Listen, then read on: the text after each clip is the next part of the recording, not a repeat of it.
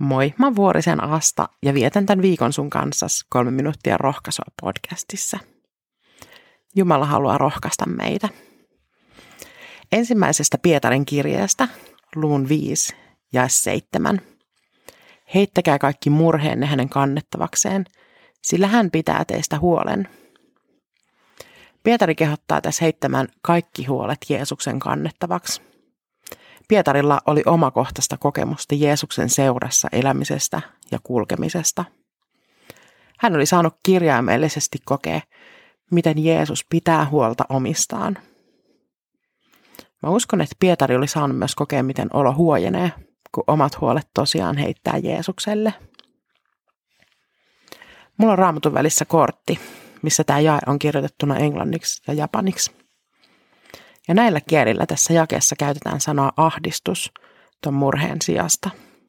Ja tämä jotenkin nyrjäytti mun aivot ymmärtämään tätä Paavalin kehotusta vielä syvemmin.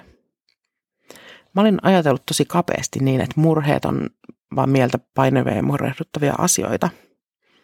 Mutta Jeesukselle voi heittää myös pelot ja ahdistukset, eli myös sellaiset tunteet, mitkä painaa mieltä – Tunteita ei voi riisua yltään niin kuin takkia, että vaan hartaasti rukoilee ja sen jälkeen ahdistus ja masennus väistyy. Ei se todennäköisesti käy niin. Vaikka toki Jumalalle kaikki on mahdollista. Mutta siis meidän ei tarvitse jäädä näiden tunteiden puristuksiin yksin, vaan me voidaan heittää ne Jeesukselle. Hän kantaa niiden painon. Toi heittäminenkin mua vähän häiritsee. Joskus sitä on vaan liian väsynyt heittämään essukkia pyykkikoriin.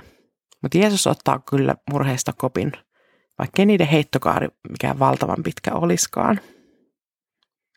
Ehkä tämän kehotuksen pointtina on muistuttaa siitä, että meidän ei tule jäädä murheinemme ja huolinemme yksin, vaan luovuttaa ne Jeesukselle.